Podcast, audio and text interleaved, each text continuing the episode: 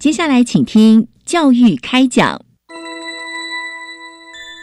越学越多，越学越好玩；越学越多，越学越好玩。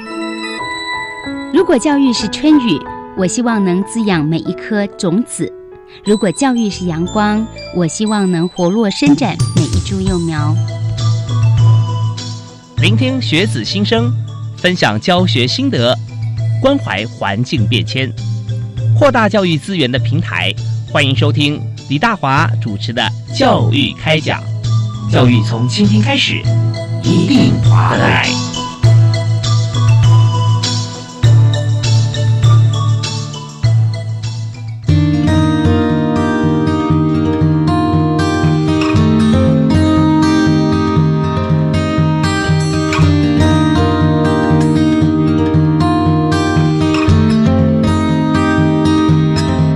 各位亲爱的听众朋友，大家好，大家晚安！非常欢迎您锁定国立教育广播电台，收听今天为您准备教育开讲的话题。我是主持人李大华。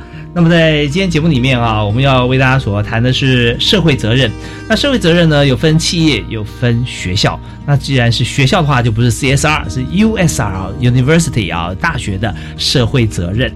那我们今天谈论这个话题呢，为您邀请的特别来宾就是教育部大学社会责任推动中心计划主持人，同时也是国立成功大学资讯工程系的特聘教授郭耀煌郭博士啊，教授你好，你好，是我们今天谈的其实不只是这个 USR 的一个设计推动啊，而且我们还有一些像是在这个实践方面的一些计划了啊，所以在呃谈社会大学责任的时候，那我们就会思考到说。大学到底对于社会哈应该有什么样的责任呢？这个是一个很重要的议题哈，因为我们知道大学是这个最多人才，而且有最多专业知识的地方。嗯，而且大学有很多经费跟资源是来自于政府，来自于社会各部门。是，所以呢。大学所培养出来的人才，还有他的研究成果，怎么应用到解决各项社会问题，就变成是大学应该善尽责任的一个重要的地方哦。所以，我想我们谈大学善尽社会责任，就怎么样用他培养的人才，还有他的专业去协助。地方解决问题，嗯，对，因为资源是来自于地方，来自于呃社会大众，来自于政府，是，所以在这个呃取之于社会的时候，当然用之于社会，我们是作于英才哈，这是一点，但是也就从最早大学设计是呃社区的脑啊这个部分来思考的话，就你总是除了这个人才来你这边训练出出来培育出来之后，那你对当地的社区你要有所贡献，所以在于这个中央跟地方彼此要有贡献的均衡点上面啊，其实。多所啊，要要注意，而且要推动嘛。对对对，过去因为大学呢，它比较重视到中央，嗯，跟教育部啊相关部会争取资源，所以呢，它过去跟地方政府的连接比较少，跟地方社区的连接比较少。嗯，那这一次教育部推动大学社会责任，就是希望让大学跟在地的政府、跟在地的产业、跟社区合作。去真正解决每个地方的问题，让台湾的各个区域可以做均衡的发展。是，那我们看到，以像您在教育部，还有在成大啊授课哈，对啊，特聘教授真的非常难。对，就是说我们的学术贡献啊，还有对于这个呃呃社会责任啊方面啊，其实我们这自己都已经形塑出一定的高度。那学校又希望说您继续在学校来这个呃来做这个同学的教育啊这一方面，所以那你。你顾到面向，我觉得好广。那以成大举例来讲，成大是国立大学啦，是是。那国立大学的高度来讲，呃，我们知道说，在制定全国，不管是中央的一些研究机构的计划啊，或者是呃培育出来的人才是为国家所用啊，甚至跟国际接轨。但同样，我们看到以成大来说，我们所在的台南啊，现在大台南市有各种不同的产业，对，所以以学校的举例来说，就已经很全面了。我们在成大来看啊，对于地方的合作方面跟帮助应该很多哦。是，过去成功大学当然跟这个台南市还有邻近的县市有很多的合作，包括政策的制定，一些研发成果寄转到产业界哈。那这一次成大在 USR 计划，它更进一步用它的科学的专业，嗯，譬如说到前一阵子发生水灾的七股将军的地区，是，那我们都一直以为说它可能单纯是地层下陷的问题，嗯嗯，那事实上，当成大团队进驻到那一个地区去观察的时候，发现它不单纯是地层下陷，还包括沙洲的变迁，嗯，然后我们的西湖。的淤积，那这个淤积呢，就会导致水流。比如说，我们有比较大的雨、豪雨的时候，水的这个宣泄的，对对，这个或者是缓冲呢，就变得跟过去不一样。那甚至它也影响到养科。嗯哼。所以环境的议题又跟产业经济发展的议题结合在一起。是。所以成大呢，它有不同专业的团队，它一起结合进入到那个场域，就可以。更深入的掌握当地的问题，那提出更专业的解决方案去做实证。是郭博士呃谈的这个议题啊，好有画面哦。对呀，然后就想到说，那这些议题产生啊地层下陷，跟它后续所带很多复杂的因素要被解决，一定要专业团队。啊，而且重点是说，查明这时间哈，时机点跟时间的长度很重要。那我们要解决，可以解决啊。哦，要花十年，要花二十年，那现在怎么办？对不对？所以我们要用最有效率的方式来解决。那这时候大学团队各个不同的系所啊，就要就要组成来解决问题了。那还有就是源头怎么样来看？人家常常讲说地层下陷啊，是因为养殖业抽地下水的关系。那这是不是唯一的原因呢？这个地不要抽地下水。它显然跟当地的产业发展是有有关的，对。比如早期，嗯，当他要这个养殖的时候，那这个它水源怎么办？它当然是抽地下水，是哦。那抽了地下水，我们如果禁止它，那有可能导致当地的经济发展也受到影响，是。所以这当中怎么样环境永续？跟经济永续乃至于社会永续这三者的关系，其实是一个复杂的问题。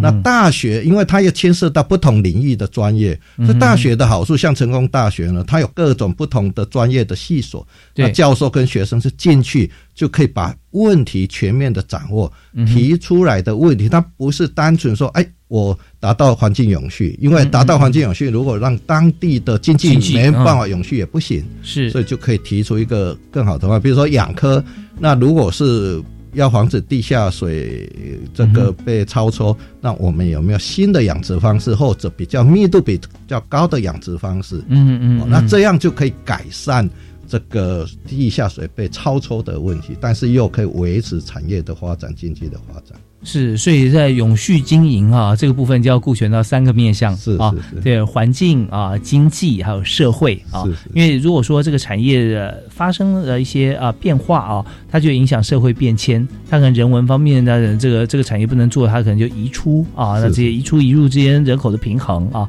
都是重点。是。那我们知道成大严总很厉害，研究总中心 对吧？有很多的技转的部分。那如果说今天技转在一个场域里面，它这属于一个社会。层面的或经济层面议题比较高的地方，计转通常是说我们可以赚钱的。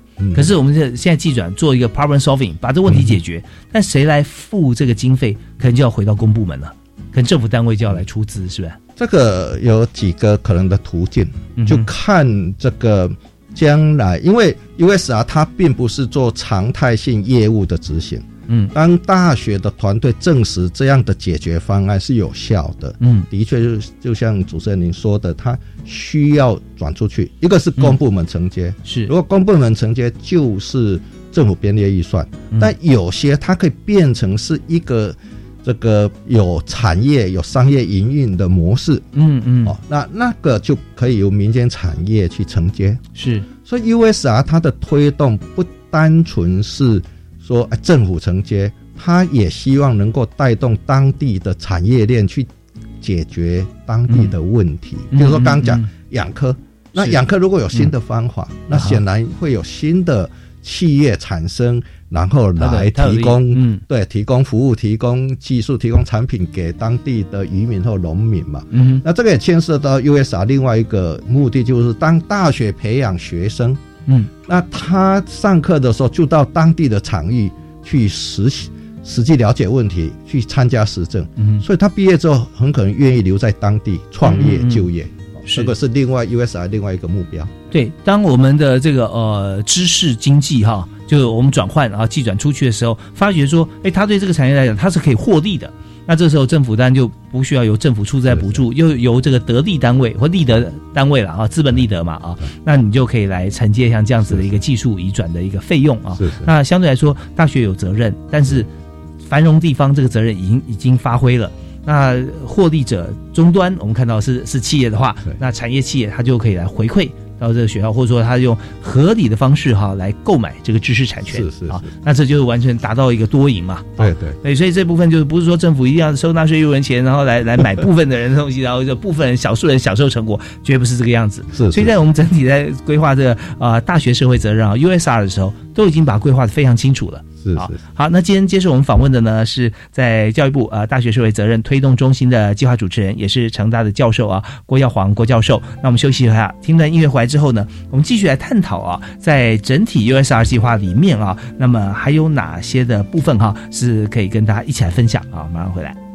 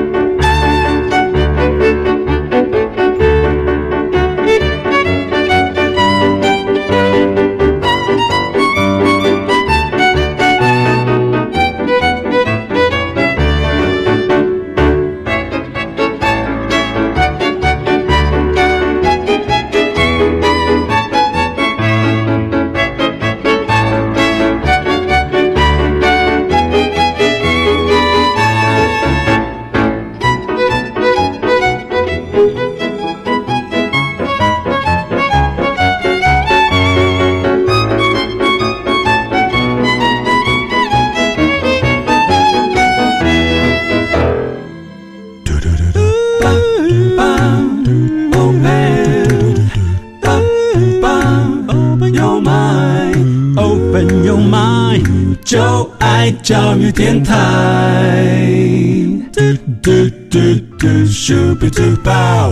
非常欢迎您持续锁定教育广播电台。我们在今天教育开讲节目，大华为您专访的特别来宾是成大的郭耀煌郭教授。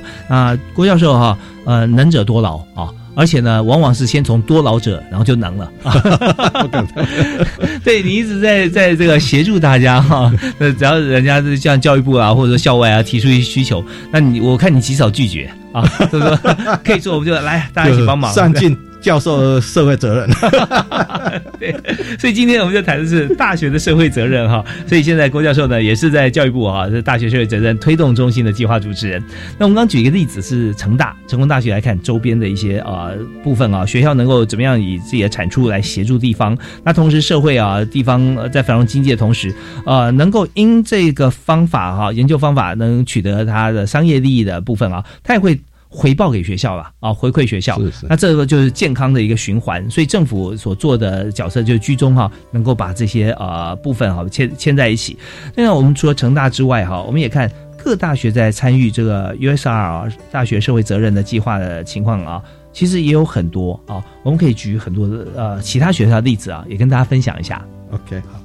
那个大学社会责任，他所希望能解决问题，其实面向蛮多的哈。那我们刚刚讲成大的面向，其实它是一个永环境永续的议题。嗯那事实上我们知道，台湾也面对很多问题，譬如说这个老人化。嗯哼。那老人化就有这个如何协助高龄者，这个他活要老化、在地老化的问题啊。是。那所以譬如说台北医学大学呢，嗯。他就跟这个几个医院合作，哦，那希望结合医院的这个资源，还有大学的资源呢，在这个北部啊，在台北地区有一些社区，这个提供社区这个在地老化的功能，哦，那所以说呢，这个 USR。它不单纯是说，哎，我老人我提供照护，提供人力替代，不是的，是把大学一些医疗照护新的专业、新的方法来让老人第一个延缓老化，第二个老化过程当中，他仍然可以活跃老化，也就是他可以持续去贡献他人生的经验跟智慧，而不是一个等待被服务的对象。那这个是从长期照护的观点来看。哦，那以这个呃台北医大来讲哈，它除了我们知道说它附设医院，它提供很多的医疗啊以外，那学校还用哪些的设备啊？是像类似像是体能的一些呃平常的体能训练嘛，哈，像健身房啊，像这种，还是说有哪些就学校的一些资源啊，可以让这些社区的老人他可以延缓跟活跃老化？OK，USR 计划大部分都是跨领域专业的结合。我们譬如说要延缓老化，要照顾高龄者呢，嗯现在常常谈的有几个议题，嗯，第一个当然是从资通讯的技术，OK，我们希望譬如说用。智慧衣啦，或者一些这个智慧的设备，对穿戴设备，或者一些检测的设备，嗯嗯，可以平常就侦测每一个老人他的生理状态，嗯，乃至心理状态。哦，那这样就可以适时的提供照护。对，用 I O T 的对 I O T 还有 A I，呃，对，物 A I 去做分析，甚至可以不是 reactive，不是说发生问题才照顾他。嗯嗯嗯。proactive，也就是说，哎，事先了解他可能有什么状况，所以就可以预防，就可以往前推去预防老化。这个照顾这个高龄长者的成本啊下降很多，对不对？而且它可以提高照护的品质。那当然，它不是资通讯，它可以结合医疗的专业。精准医疗，所以它是跨领域的，把医疗的专业跟自通性的专业结合，就可以达到精准照护、精准医疗，然后协助老人活药老化的这个。是，因为这个自动讯呢，就把老人的这个血压、血糖啊，对不对？啊，心跳啊这一方面哈，那都把这这个数据啊传到呃北医大啊或各个相关大学里面，然后这这透过医疗专业去判读这个资讯。然后现在这个情况，哎，这样不对哦，这我们应该去照顾他，要要去远端看到了以后，就长照的长照员可能就到他家里去了。是是。来看，在他还没有发生这个啊生病前呢，还没有病变变化之前，就先去给他一些照顾啊，然后这样可以及早。来解决像这样子的一个隐忧的问题，是是哦，那这是台北医学大学所做的社区的一个大学的社会责任。除了这个北医大以外呢，我们相信还有很多其他的学校。我们再听段音乐，回来再听郭耀煌郭教授啊来谈这个是真实的案例，听起来像听故事一样啊，但是真的我们收获很多啊。我们休息一下，马上回来。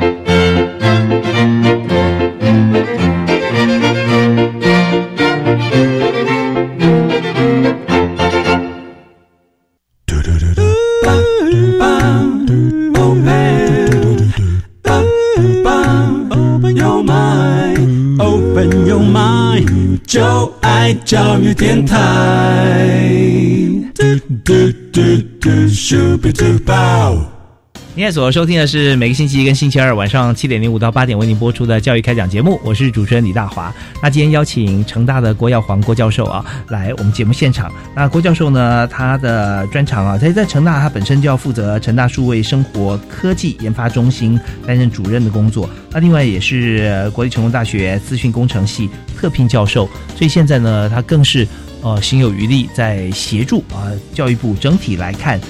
大学的社会责任，他目前呢是大学社会责任实践计划哈呃计划主持人，所以呃郭教授刚我们提到了像成大跟实践大学的案例哈，那当然在整体呃台湾现在一百五十几所大学啊，那每所学校它都应该有大学的社会责任，是不是再举一所来让我们了解？OK，那个我再举一个例子哈，它是比较是在文化面向的。嗯那源自大学呢，它往南大概十公里内哈，嗯，我们发现哈，它其实有多种不同族群汇集在那边。一个小小的十公里里面，譬如说有四种语言的客家客家人，还有闽南人，还有凯达格兰族。哇，那一九四九年之后呢，又有从这个大陆过来的，乃至于从这个云滇附这个区域移过来的这个，过去我们讲异域的那些族群，嗯，所以一个小的区域，但是很丰富的多元的文化融合，嗯，那这个是一个文化特性，我们怎么样发挥文化融合的优势？那变成当地的文化特色，乃至于变成当地的观光产业的特色，嗯，或者相关产业的特色，这个就是源自大学 USR 计划在推动的，我们叫做桃园文化廊道。哦，其实这是非常相对起来是复杂度很高的一个文化融合了。是是，你刚说客语就四种不同的客语，对对 对，一个。不太熟悉客语的我来讲哈，觉得好像都是同一种，但真的它里面细分有不同的文化。那原治大学像吴志阳吴校长啊，他也很有创意啦。是 他自己就跟我讲，我去访问他，他说：“哎，我大好最近啊在做桃园三结义。”然后 我是刘关张吗？他不是，是桃园三所大学，源自中央跟中原啊，我们跨校可以修课。我觉得这个很好。所以在呃现在呢，以这个源自以南，对不对啊？在中立地区嘛啊，对对，就已经有这么多的不同族群。所以，那大学校怎么样来把这些族群文化融合在一起，要对外发扬光大？这个老师跟学生呢，要先到场域，啊哈，他要学会跟不同族群、不同文化的这个在地的祈祷啊，或者住民互动。嗯哼，那先梳理梳理当地的文化，它有哪些资产？是，那文化资产怎么保留？这个第第二个怎么样再？创新，嗯，因为文化它不是死的，文化是一直延续的，是是，所以文化的创新，那文化的创新就连接到当地的一些经济活动，嗯，比如说观光旅游啊、体验旅游啦等等，或者文创的产品设计，嗯哼，那所以原治大学它就可以有不同的科技的学生进来，嗯嗯，来投入这个整个过程，因为是社会实践的过程，事实上也是学习学生上课学习的过程。对，中间其实充满了文化的冲击哈，然后冲撞出来不同的火花，同时也充满了商机。那这些现在从学校来来看的话哈，就是呃，我们学校投入的资源，那学生本来就是有些作业或者会发想一些一些一些报告，那但是实际上他可确实可以跟这不同的族群，甚至可以结合多族群在共创一个。啊，不同的场域，好像这样，其实真的是非常棒的一件事情。那么，这在大学端所做出来，就是对于社会的这个责任、社会责任的一个展现了哈。那至于后续会有什么样的发展，其实都大家都可以谈，都可以来想。好，那我们今天所谈的就是大学社会责任。那请到特别来宾是成大的郭耀煌郭教授，也是这次呢推动中心的计划主持人。我们休息一下，继续回来谈。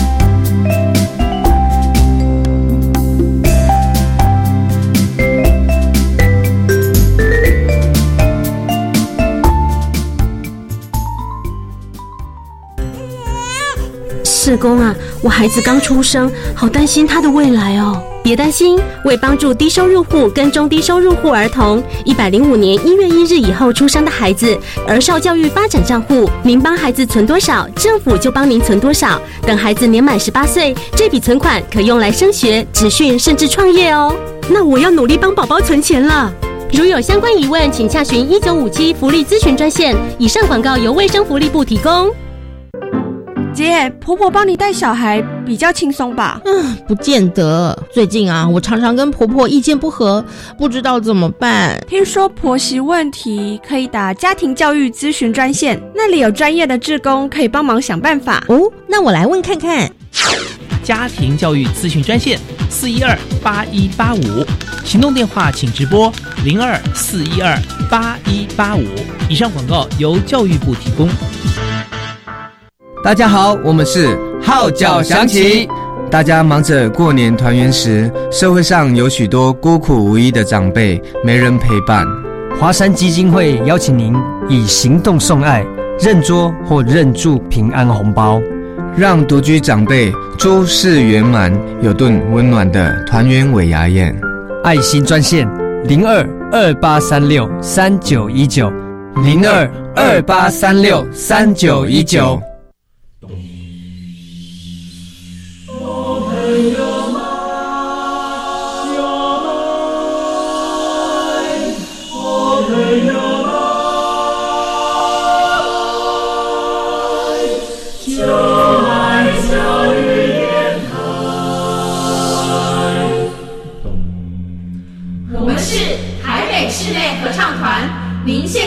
听的是教育广播电台。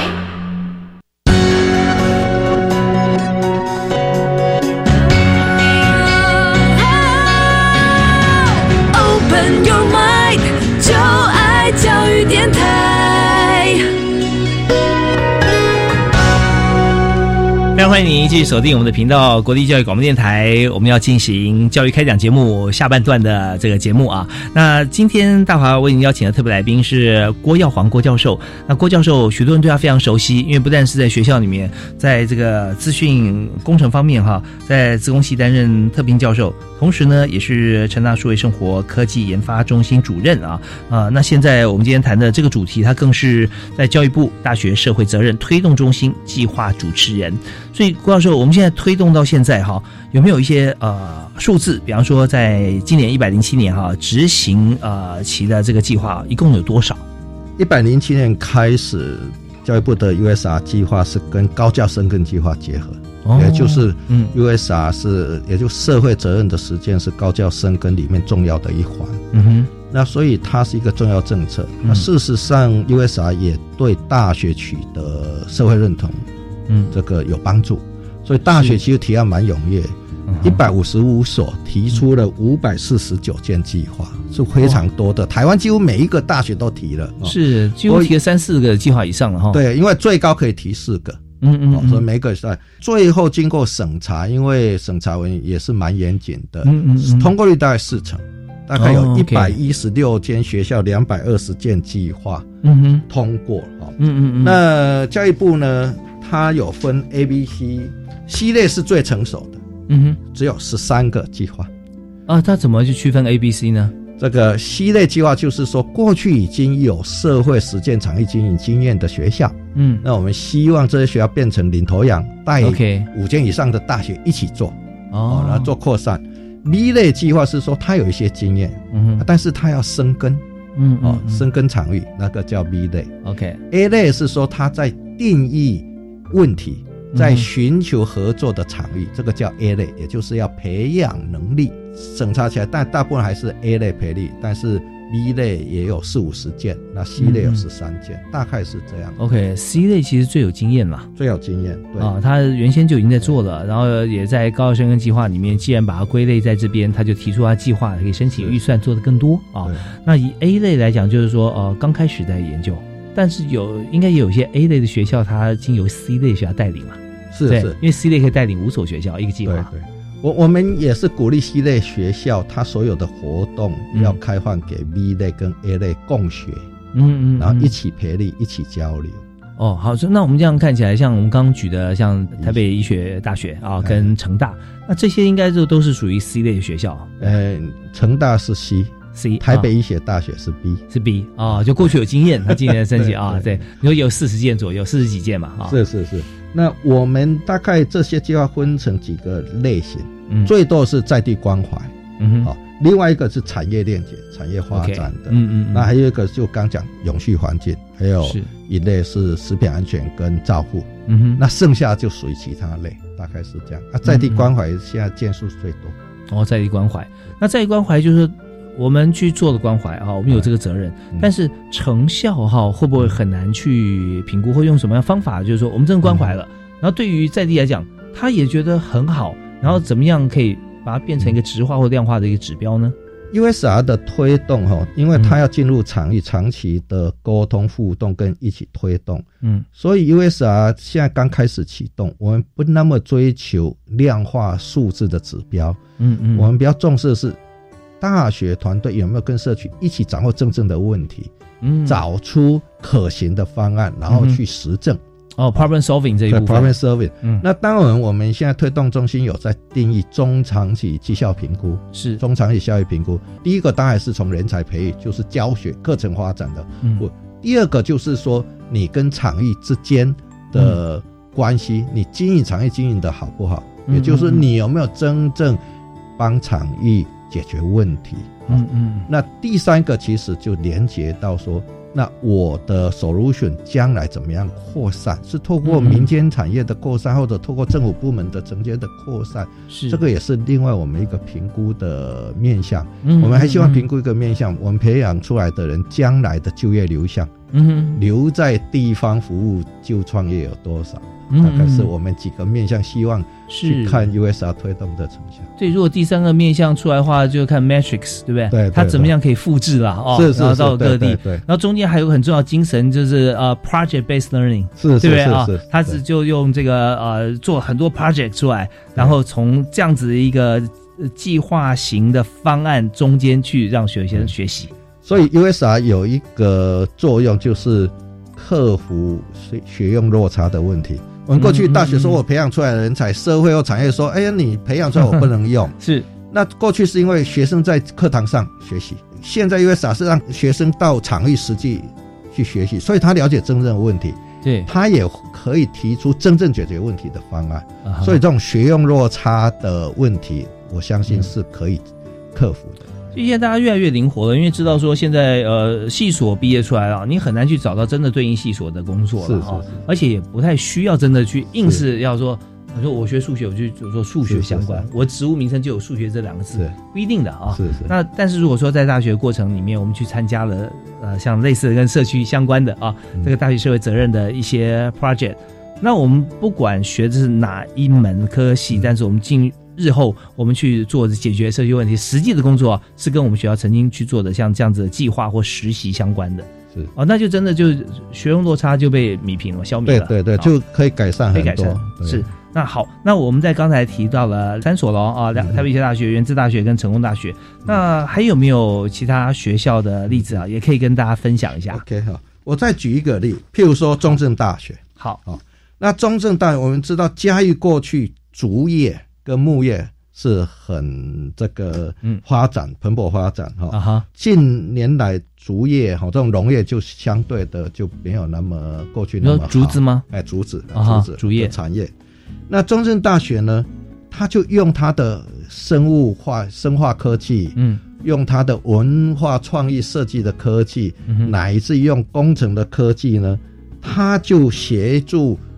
嘉义地方的竹林产业，嗯，的转型升级，它就有不同的协助产业发展不同面向的竹的产品，比如竹炭的产品，譬如譬如说这个有些是生化的哦，甚至这一次这个八二三水灾，诶，他的团队他用他虽然原先用在竹叶，就他用去解决虾子。养虾，因为这个淹水了之后，当地养虾的养殖户呢，就跟中央寻求协助，是，就他用他们的一些这个配方，哎，结果实验证实对养虾是有帮助的，所以当地的这个养殖业者就这个很希望说，哎，这个看能不能持续的运用。是它怎么转折过来？因为淹水，淹水，然后虾是受到什么影响？因为淹水哈，整个水混浊了哈，等等，所以当地的那个水质还有虾的养殖，他们就面对问题哈。是，因为虾包括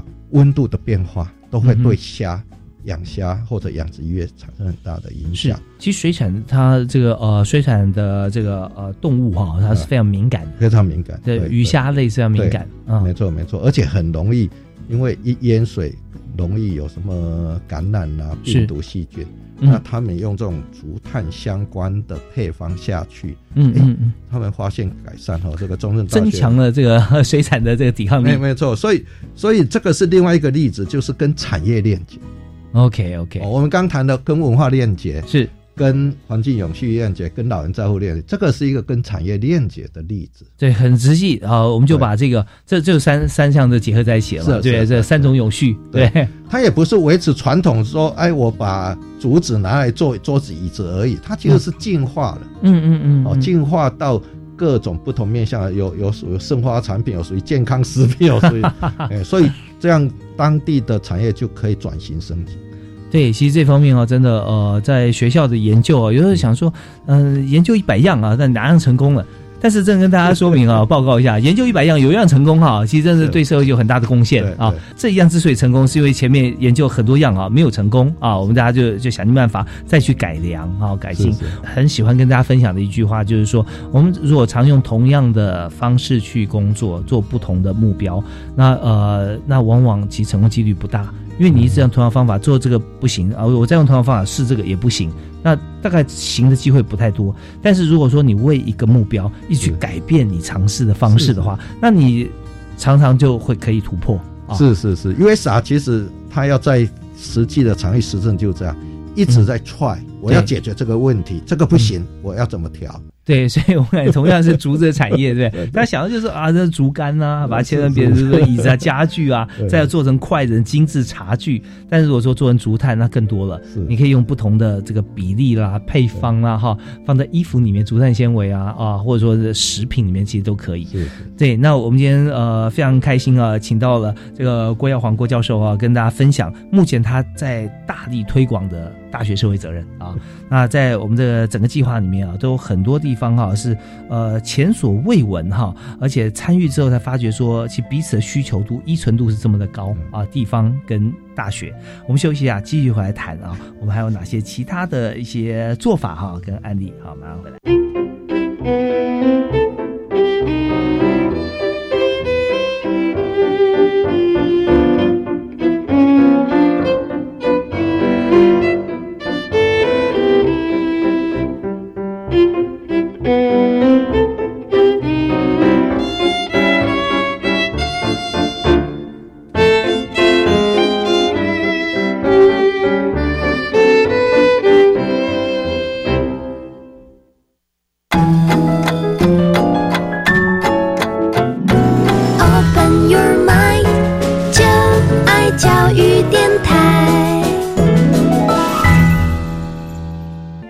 在教育开讲节目里面，我们访问郭耀煌郭教授啊，成大的自工系教授，同时也是成功大学数位生活科技研发中心主任。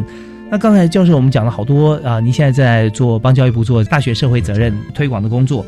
我想到说，其实，在您成大数位生活科技研发中心哦，那我也很好奇啊，什么是数位生活啊？那数位生活的定义跟我们在数位生活运用科技啊来研发哪些物品？智慧生活其实是二十年我所成立的中心的主题。现在更进一步，我们可以谈智慧生活。嗯，不管谈数位生活、智慧生活，我们谈的就是把近代一个影响人类文明非常大数位科技。嗯哼，好，我们说资通讯的科技是怎么样让它融入到人类生活各个面向的问题。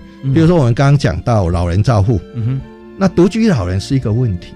所以，我们中心就曾经研发做过，怎么样去了解老人现在的情绪？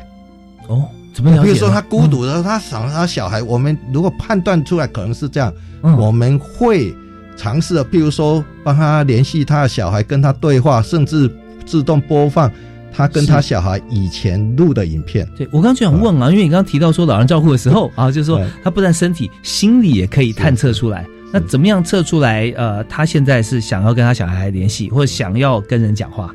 通常我们当时候的研究是啊，第一个用影像处理观察他的脸部表情，嗯嗯。第二个呢，我们也利用穿戴式的装置可以侦测他的心跳，哦，他的频率，然后去侦测他现在是在愤怒的、沮丧的、悲伤的、快乐的。像这几种、这四种呃心情。会表现在心跳上什么样的情况？心跳，比如说我生气的时候，通常心跳就会快啊。它那它不只是速度，其实跟那个那个心跳的频率啊、强度，其实波形都有一点关系。对，所以这个是因为老人看电视、看电影有时候也容易激动，这个也不好。所以我们也尝试的分析他不同的情绪有不同的处理的方式。哦，非常细致啊 啊，OK OK，所以这是在平常在呃成大数位生活科技研发中心这边哦，我们就观察很细微。是。啊，那现在已经变成这个呃数位啦、智慧啊啊这样。好，那么我们再回到我们现在所要做的大学社会责任里面哈，那还有很多像是其他的学校啊，呃也有与地方做结合的，所以举再举几个例子，OK。我举一下跟农业创生有关哈，好，那像修平科技大学跟高雄科技大学，他们都是从智慧农业、新农业出发。那我们知道，现在农业大概有几个问题，第一个是农业缺工的问题，嗯哼哼，第二个是农业产销剥削的问题，嗯，第三个是农业生产品质的问题，尤其是极端气候变迁，你怎么样稳定你的产量跟品质？嗯嗯，那这个就需要一些科技进来。好是，那像修平呢，他就发展用发展软体，那发展一个软体，而且变成服务平台，做人才媒合。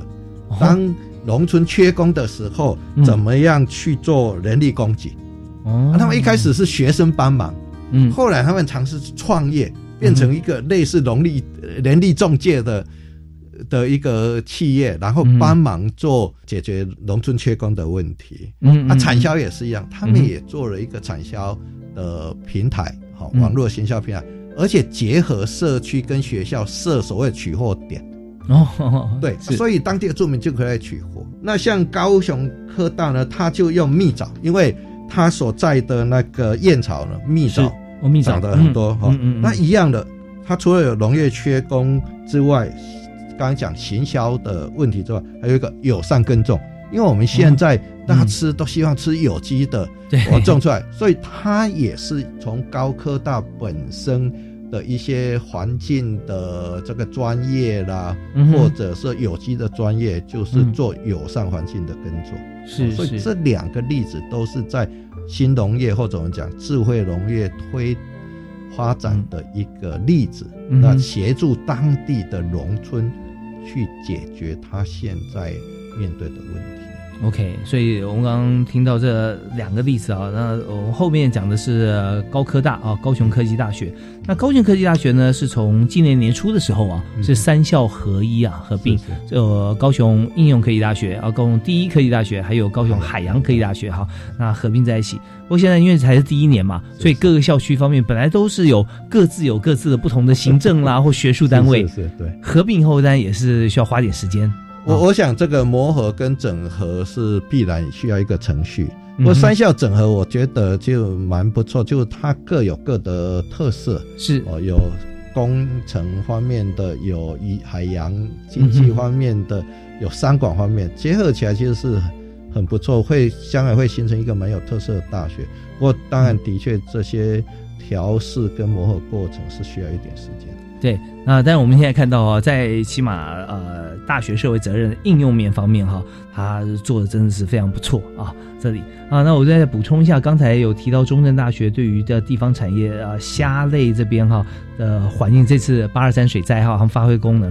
我好像也看到这个呃郭教授提供给我的资料里面提到说，烛光发热黑金计划哈，他也是他他用竹炭啊，他就可以。增加那个温度嘛，是吧？是是哦，所以让这个呃海水一下进来养虾池哈，把温度啊做改变之后，那放入竹炭以后，哎，它温度就自然的快速的达到它的平衡。对啊，这个机转这个蛮专业哈。我我想刚刚主持人讲的是一个可能的一个 process，一个程序去去这个刚好落实。原先是竹叶，结结果用在养殖业，这个蛮 这个我我觉得其实是一个蛮值得。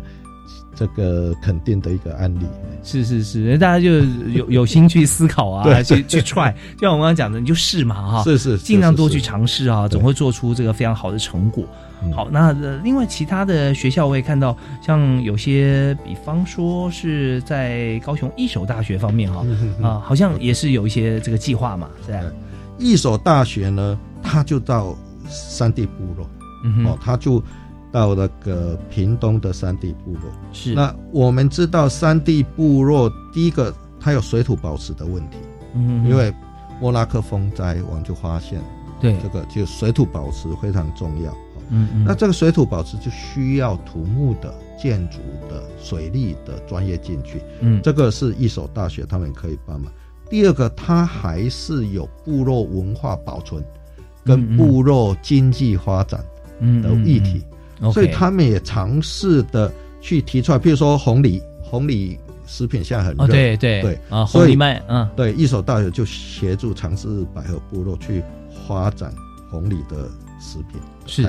对，因为红梨呢，其实以前哈，在这原住民他们长久以来都已经用红梨，它是酿造小米酒的一个非常好的一个对重点 的一个一个一个原原物呃食品哈。但是它对人的健康来讲，其实真的是有更大的一些帮忙。而且研究的结果发觉说，在台湾特有种的红梨啊，那个南美洲也有啊啊，在台湾的更好啊。是是，所以这方面其实学校哈，这这个原住民部落哈，民原住民族的朋友一起来结合，那现在真的有好多种不同的这个食品啊产品又出现，对，出现啊，加点在那个白米饭里面一起煮啊，那风味也非常好。对对，我的主持人很了解，对，受教授感召，平常一定要多做功课。好，我们在这边啊，我们也非常谢谢这个郭耀煌教授，先休息一下，稍后回来呢，我们再跟大家分享哈，我们在啊最近我们做这个计划哈，还有哪些的成果跟大家一起来这个啊说明啊，一起来推广。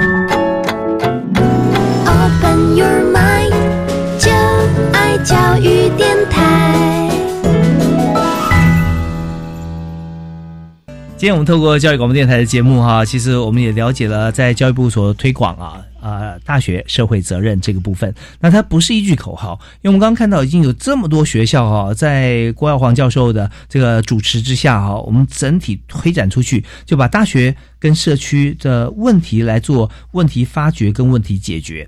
所以常常我们讲说，呃，有有双解哈，就解释问题不太重要，就跟盘后解盘一样啊。每位这分析师都说啊，今天这你要买什么股票最好了，但已经结束了啊，买也买不到。但最重要是解决问题啊，解决问题。那现在就是大学在呃学校里面哈，就很多的这个系所啊院哈学院来来来做跟地方来做结合，一起来发展。那我们是不是还有一所学校，我们可以再提提看？好，我我来谈一下逢甲大学。好，逢甲大这个 USR 计划，它要解决问题是什么？因为现代人移动力很重要，是对，因为我我可以到处移动，我的生存的能力，我竞争优势是提高。但是有三类的人，他可能有一些移动力的困境。一个当然就是生长者，生长是一个是银华族，一个是偏乡。哦，对。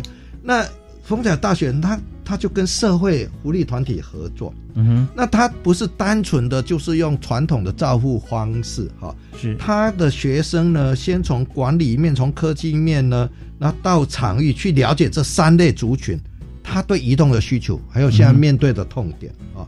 那调查出来，他就设计一个服务流程，是。哦，我刚刚主持人提到 UI U U 叉的服务的设计。啊哈，那这个服务设计出来，他再找富康巴士的营业者，还有计程车司机呢，从供给方去谈说，那我们能不能针对这三个族群提供一些创新的服务的流程？OK，大家产生共识。那创新服务流程要有好的平台去支持嘛？对，所以他们就用数位的科技呢，开发一个所谓富康计程车联合派遣服务系统。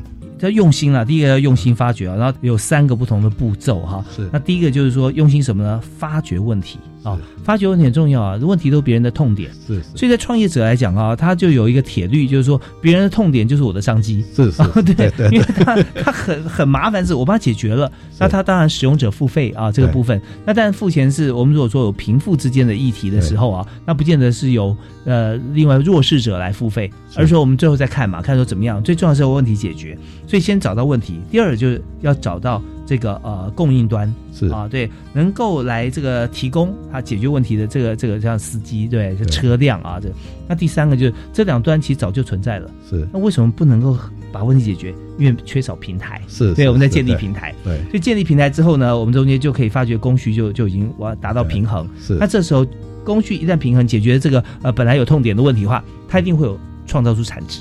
是是，对对，那发挥出来，那那产产有有产值之后，它就有利益或利润出来，那我们再看怎么样来分配。对，比如说计程车司机参加这个，它可以提供。